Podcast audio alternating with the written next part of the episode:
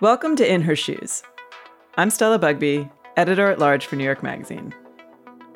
On this podcast, we talk to ambitious women about how they've come this far and where they're going next. And on this episode, we're speaking to Tamron Hall. Tamron is a force. If you've ever seen her on TV, you know she radiates this warm intelligence and curiosity about the world.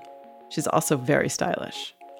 She's been on television for decades CNBC, NBC, the Discovery Channel, and many, many more. Eventually finding her way to The Today Show as the first black woman to host it. Now, she's the executive producer of her own talk show in her second season. If something is worth tackling, Tamron is talking about it. I've been a fan of hers for years, but recently I saw the interview she did with a politician named Andrew Gillum, and it made me want to talk to her more about her work. Gillum was the mayor of Tallahassee, and at the age of 41, he was considered by many to be a promising Democrat with national potential. Until he was found unconscious, naked in a hotel room in what seemed to be a compromising sex scandal. It's the kind of story that broke many people's hearts, most of all his and his family's. Tamron's interview with Gillum and his wife a few months after the scandal was so sensitive and real so thoughtful and nuanced, it made me reconsider the role of journalists in moments like these for people in the public eye. Anyway, if you haven't seen it, Google it. But in the meantime, here's Tamron. I actually just wanted to start off by asking you about boxing because I know that you box. You know what? It's interesting. Uh, I have not had an opportunity to get back into the gym, as you well know, um, due to the pandemic. And I feel a tad bit out of sorts. I turned 50 a few, I guess it's now two months um, since I turned 50. And I can't wait. That is something that I miss because it is such a metaphor for my life, not just my professional life, but my personal life. And I miss it. what do you mean it's a metaphor for, for your personal life? Do you uh, like think, hitting things or? no, quite the contrary. I'm used to being bet against, you know, quite the ah. contrary. When you get in the ring, someone is always um, the underdog. Uh, you know, there can only be one winner when you get in a ring or get out of the ring at the end of the day. You start to read and see things that paint someone like you as being the underdog. And does that stuff come out for you when you're boxing? Uh, it doesn't come out. I'm not, I mean, it's not a therapy session, but when you are boxing, your focus has to be on each move. And life is so, it's a less, life is less about punching and more about the pivot. Mm. And in boxing, I know that people think the strongest or the person with the mightiest punch leaves the ring the winner, but it's not. It's often the counter punch, it's the pivot, it's the turn, it's knowing when to duck, it's when to stick and move. And that's so much of life for me, knowing when it's time to move and knowing when it's time and the space is open for you to stick it. Oh, I love that. That is a metaphor. That's great. I wasn't expecting like an actual metaphor. that made my day. That was genius. You're in your second season, mm-hmm. and it's a Thursday. Does that mean that you just shot and filmed two episodes? Two shows, and I just filmed an acceptance speech for an award that I have uh, received that I'm so honored to be the recipient of the Black Women in Media Media Person of the Year award. So I taped that virtual acceptance speech. That's all something new for all of us. And I just got into my home and ran in and opened an Amazon box of new toys for my 18 month old. We're trying to keep him stimulated in this very isolated world um, that is now his existence. So I opened up a hedgehog that encourages you. It's a sensory hedgehog game and a tambourine, which he is now downstairs learning shake, shake, shake songs. And now I'm upstairs talking to you. tell me what you learned from your first season of doing the show and what big lessons you're taking into the second season from that. Oh, wow. Um, when I first pitched the show, I went in with the idea of having a show where you could have a conversation about any and everything. That's how I grew up. I grew up in a very um, open household where there was no question that was off limits. So for me, when I launched the show, I said, okay, let's talk about it. There should be nothing off limits. We should be able to have a conversation each and every day. What I underestimated was the amount of time that had passed between the last traditional talk shows and the fun variety daytime shows that we all love. So I think that's the biggest lesson that I've learned is again going back to you asking me about boxing you cannot give in to the voices who are unconvinced you know and i think that's what i've learned this second season to lean in on my instincts to lean in on my pivot to lean in on 50 years of being a woman and watching a lot of tv when you say that's really interesting don't give up don't give in rather to the voices who how did you phrase it? Don't give in to the voices who don't get it? The intention is that you know listen getting into syndicated tv the one of the first things you're given i should say is the list of people who did not last past the first season and then you're given the list of the people who did not get past the second season. So the entire design of it is to discourage you. You know, no one really said, yes, this will work.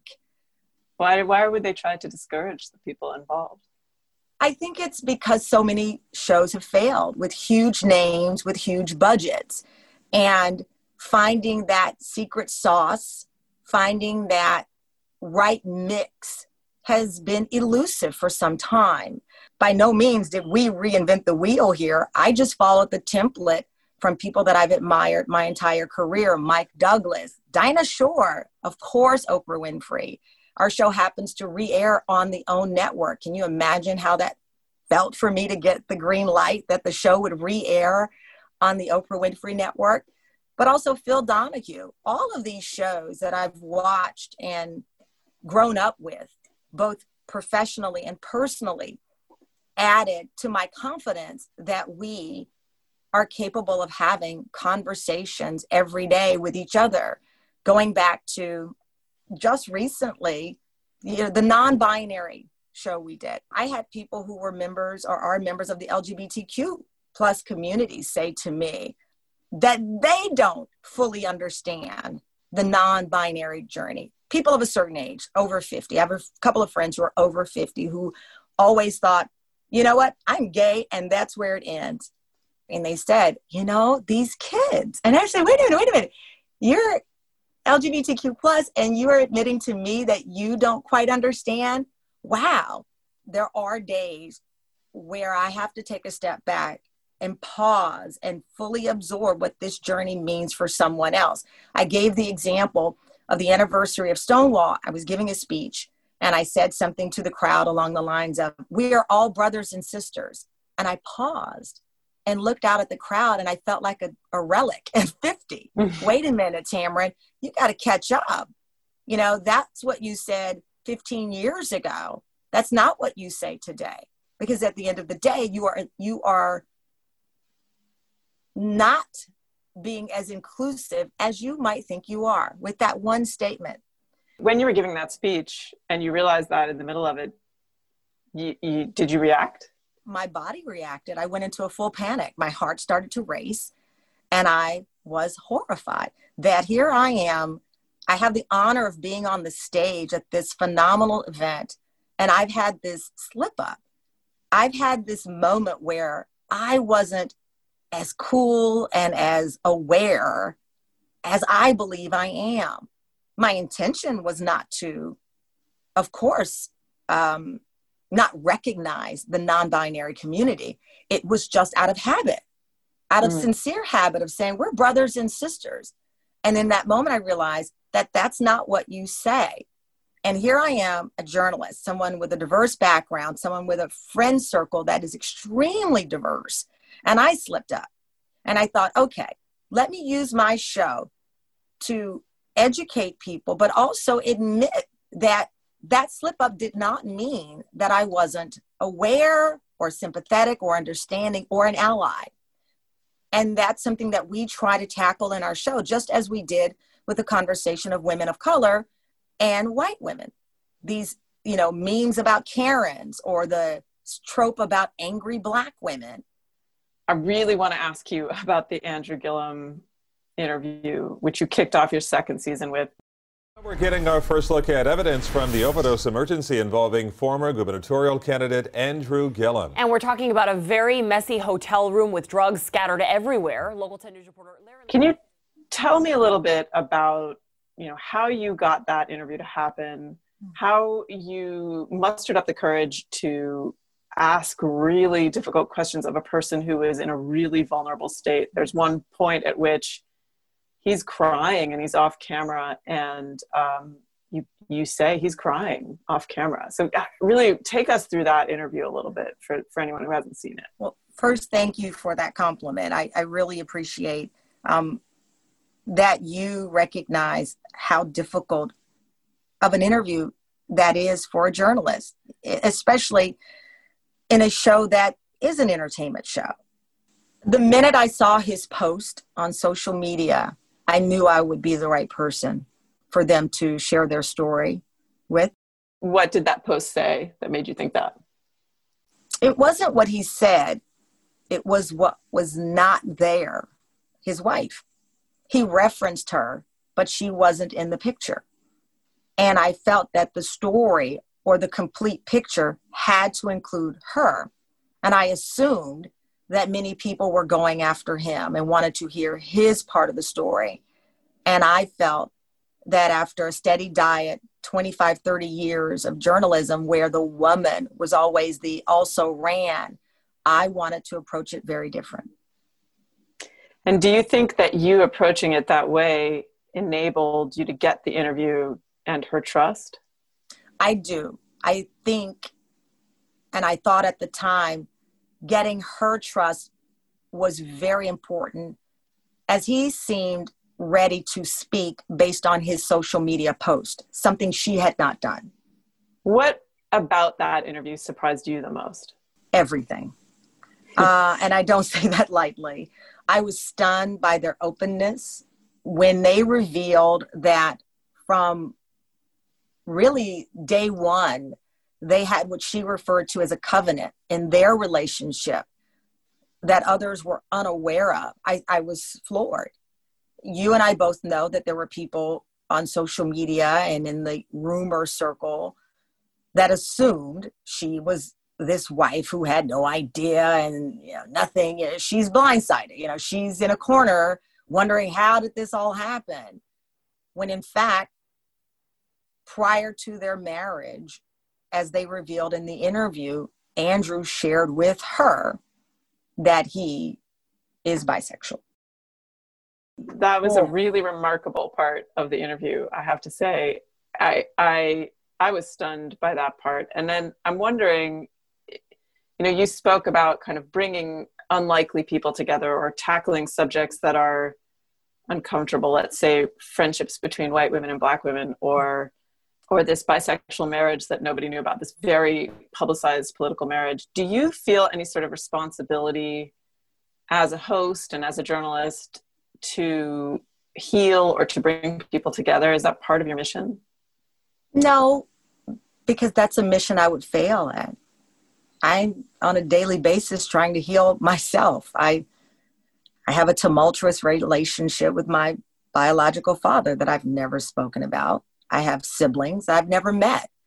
I'm a work in progress like anyone else. I don't say that to make me relatable. You know, I'm not that host that is prepared to reveal every painful experience that I've encountered to help someone else. That's not my center, that's not my focus. Uh, I simply and honestly would like to provide people a platform and a place to share their story. Do you think of yourself as someone who asks questions that other people are afraid to ask? Yes, I do.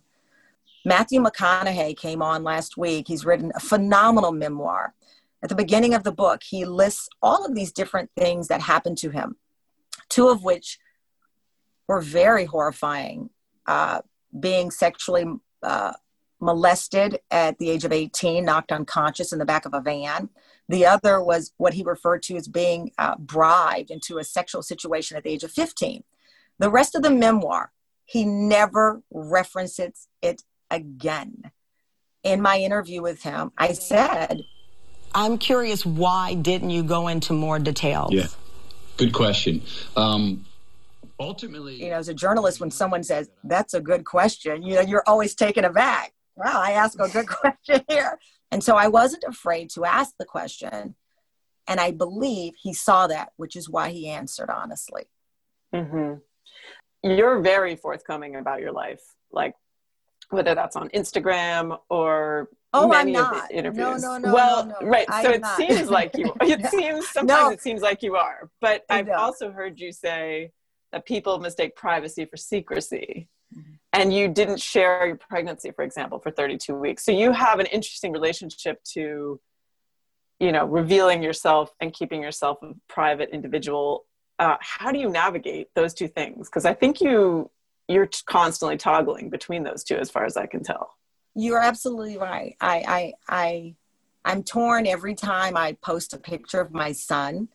I know that people are excited to see him, and I, and like any mom, he, he, you know, does a little shimmy through a pumpkin patch. I put it on social media because you want to share your joy.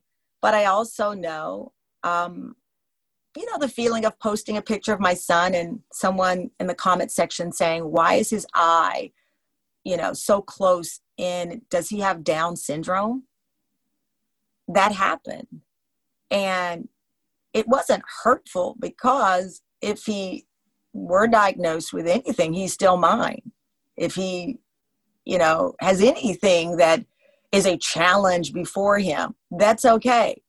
Mama and papa are going to work it out. He doesn't have uh, or has not been diagnosed with anything like that but that another human being would write that on his photo of just a Christmas picture was jarring. And that's why I um I have one foot in and one foot out. I'm from Texas. I don't have that type of personality. I, I'm more inclined to want to find where you live versus delete your comment. So I choose not to put too much out there. Or the Luling Texas girl you know, comes out, and all I can think about for the rest of the night as my husband is trying to cool me down is who are they and how do I get to their house? social media has opened up this whole realm for people to tell their own story. For example, when you left the Today Show under what seems like acrimonious, you know, terms, were you able to turn to that to reaffirm your relationship with your fans and your narrative? Absolutely. Listen, I like you, we've seen women especially come and go in this business, women of a certain age, certainly. And, you know, 10 years prior, 15 years prior, I would have been the person that you ran into at a store and maybe asked me or wondered to yourself, whatever happened to Tamron Hall? Oh, there she is. Oh, or someone might say, oh, I saw her at, you know, a festival. Oh, she looked great. Or, oh, yeah, she's married now. Your life would become the, oh, whatever happened to her. And there were many women and are many women in this business that I greatly admire who were let go, replaced, and or let go or replaced and did not rebound in this business. I never said goodbye to the audience. I was the first black woman to ever host the Today Show um, in the 62 year history, and I wasn't able to say goodbye. I woke up the next morning very cloudy, very uncertain, and it was the power of my own social media that enabled me to connect with the audience, to say my goodbye, and to say what I was doing next. And people followed the journey. My social media following actually increased more rapidly off air than it had while I was on air, which I found so intriguing. What did you take that to mean? That were you liberated to be a more honest version of yourself once you were off the Today Show? It wasn't liberation or li- I didn't feel liberated. I felt that there was some part of that journey people related to, whether it was being demoted, being moved from a job, being 47 and wondering what's next. There was some part of it that opened the door to a relationship that I always felt existed. At one point in time, I was doing for uh, was it seven shows on four different networks. There were days that I was on the nine o'clock hour of the Today Show. I ran over to do MSNBC 45 minutes later and my show on Discovery ID was airing at the same time. So out west, I, the Today Show would be on. I would be live on MSNBC, and there inevitably be a, um, a deadline crime marathon on Investigation Discovery. Three networks, one person. And I said to myself, how do I take all of this and build one show with these different relationships that I've had with people from being you know, a reporter to an anchor, all of this. And social media and the following and the reaction that I was reading was the the confirmation i guess is the best way to put it the confirmation that i was looking for that i maybe didn't even realize i was looking for when you went to staff your own show you know i noticed you you went out of your way to make sure that representation was important in the staffing in terms of who you hired. You know why is that stuff important? I think it's obvious. I mean you are a white woman in the business. You know how it feels to walk into a room with all men. Imagine what it feels like to be a black woman and walk into a room with all white women. This isn't new to any of us. We all know it and we all know why it's important. The best of any journey is when we can include more people. So when I started to staff the show, I really wanted that staff to reflect my friend circle. What kind of conversations do you guys have on the staff that reflect this coming together of different perspectives? Can you give me an example? Absolutely. Oh my gosh, motherhood, womanhood, mom guilt. We're doing a big show coming up on what is what is womanhood? You know, I remember when I had Moses, a friend said to me, Welcome to the club. And I kind of, you know, pushed back and I said, I don't want to be in a club. Now I'm in. My womanhood is not defined by my motherhood. They're two very separate things. I'm independent. I've, you know, paid my own rent. I've made my own way. I am a woman. I'm a grown woman, as Beyonce says. And so for me, um, it was and is important that we have these real conversations, which is why for over an hour and a half, my staff, which is oh, over 40% women, the creative staff, maybe even more than that, maybe 60%, we had a very raw and real behind the scenes conversation about womanhood. And what does that really mean? I heard someone the other day say, something along the lines of she's a career woman. That was so jarring that in the year 2020, uh, someone said career woman. But then I thought back to my faux pas at the Stonewall anniversary, and I said brotherhood, sisterhood. That remark about career women wasn't meant to demean. It's just a reminder of how we are all very much a part of what we've been fed a steady diet of for so long. Some of those things are good, and some of those things are bad, and some of those things are evolving. So when you are, you know, with your staff and something like that comes up, as a manager, how do you address that? Do you bring it to that person individually, or do you raise it as a group question? You know, so far we haven't had anything like that happen but I believe if it did, we have a very communal energy. And I think with our environment, because I have worked in, you know, places, particularly at the network level, where you are a part of a machine. We operate our show as best we can as a family. I mean, it, it's so, you know, I think you're right. You, you use the word liberating, and I, I said it wasn't that. That is exactly what it is. It's liberating. you know, I, I, correct, you know, and I'm sorry I said it wasn't. It is. It absolutely is. And maybe I'm, I, am i am fully, I'm, you're like a therapist to me now. I'm working it out in my head. Well, let's talk a little bit about um, beauty and fashion. Oh. Um, because and I've seen your closet, so I'm envious. I saw an article. I wish you could see the closet I'm sitting in right now. You would I, not listen, be envious. I like, the kitchen thing. The kitchen thing was awesome.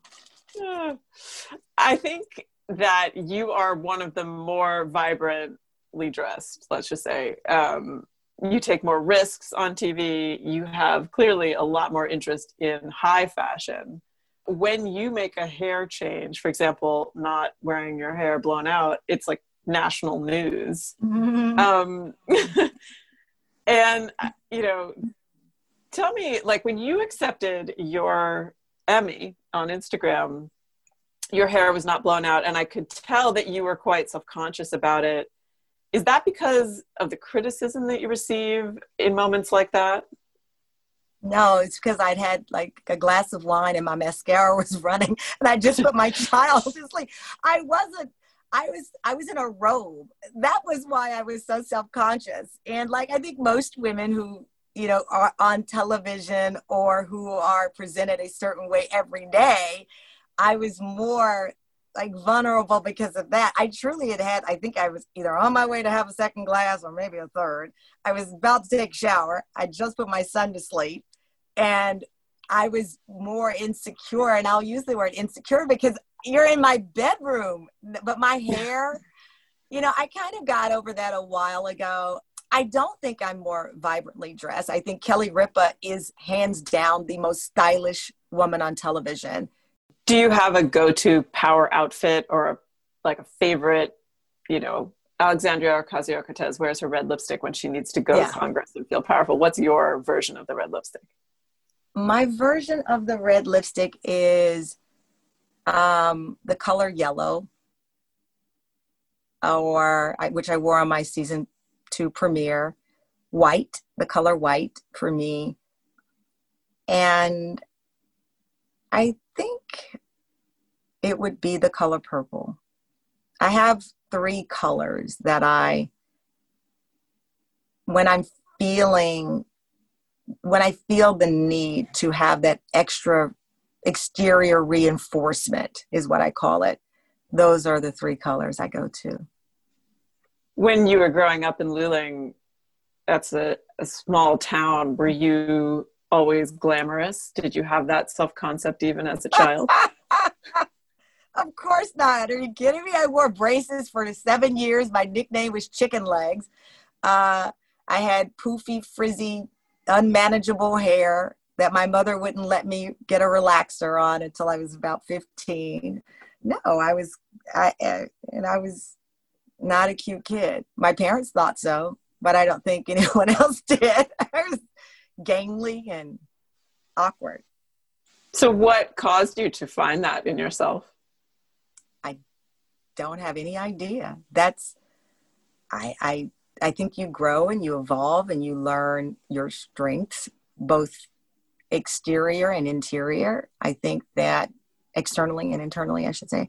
Um, no, I don't know. I I think cutting my hair short was um, both empowering, but also, I believe, a part of my beauty identity. I have had people many times write me or ask me why not grow my hair out or I'd be much prettier if my hair were longer. I just did a homage to Diana Ross. And, you know, so many people, why don't you grow your hair out? Why? I cut my hair when I was 18. My boyfriend at the time had a crush on the singer Anita Baker, and I wanted to get as close to his crush as possible because I think I liked him a lot more than he liked me. And it was the best decision I've ever made for a man in my life. because the relationship ended, but I got a signature haircut out of it. Um, but I think my my identity is more for me in my hair than my clothing. But it's not whether it's natural or straight. It's more the pushback I think that I've received because it is so short. In my limited experience, uh, you're really good at being on TV. And I say that as someone who is very, very bad at being on TV. um, uh, one time I, I had a media consultant tell me that the key to being on TV is to imagine yourself as the best clown at the circus. And every time I have to go on TV, I think of that. Eh, but you do not have that presence on TV. So many newscasters, by the way, I think do have that. And when I, once you told me that, I started to see the entire newscasting um, experience through a totally different lens. But when I watch you, I really don't have that feeling. Is there something you do or tap into um, to psych yourself up or to be more authentic on air, or is that just come naturally to you? You know what? I, I think it comes naturally to me. Every time I've tried to be someone or something else, I feel phony. Even, you know, there, you know, someone will write a script with four or five puns, and I'm like, I'm not reading that. I'm not going to read that. And I, I think it comes from knowing that my I'm 50. So there are a lot of people who know me. That's a lot of years of friends that I've gathered, a lot of family members watching. And I I think fear ending a show and having my mother or my aunt call me and say, Are you kidding me? That's BS or that's not you.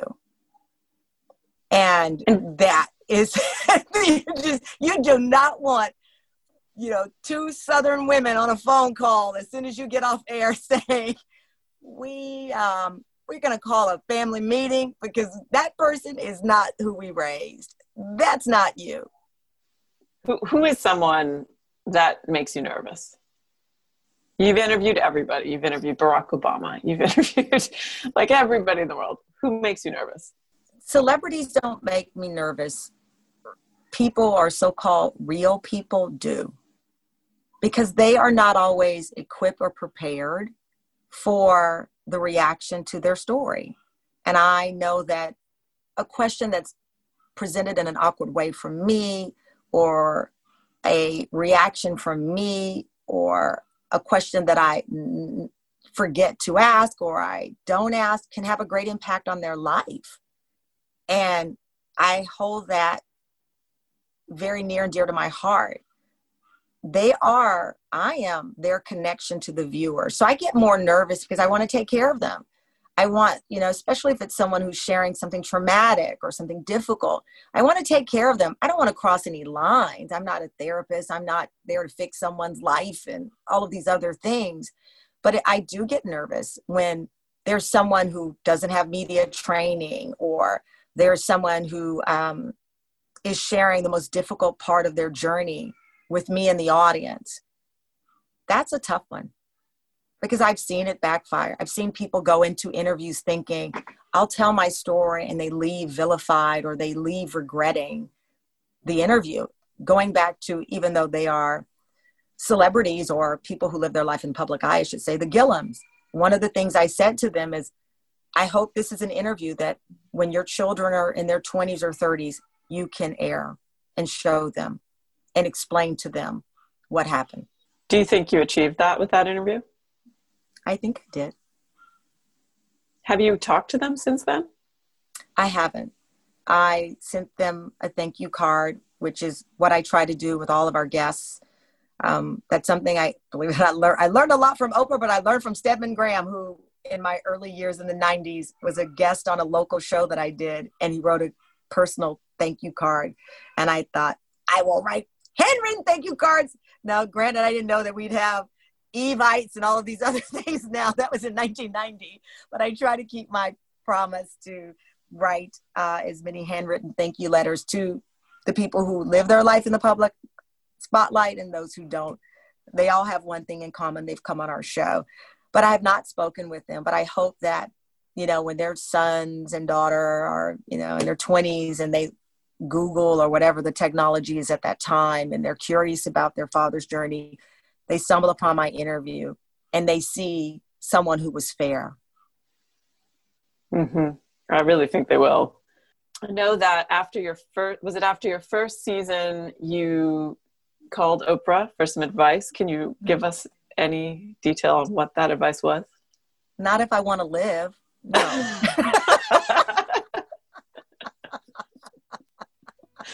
well, now I really want to know In Her Shoes is edited and produced by Brandon McFarland. Our lead producer is B.A. Parker. Nishat Kurwa and I are the show's executive producers. The Cut is made possible by the excellent team at New York Magazine. Subscribe today to support their work at thecut.com slash subscribe. I'm Stella Bugbee. Thanks for listening.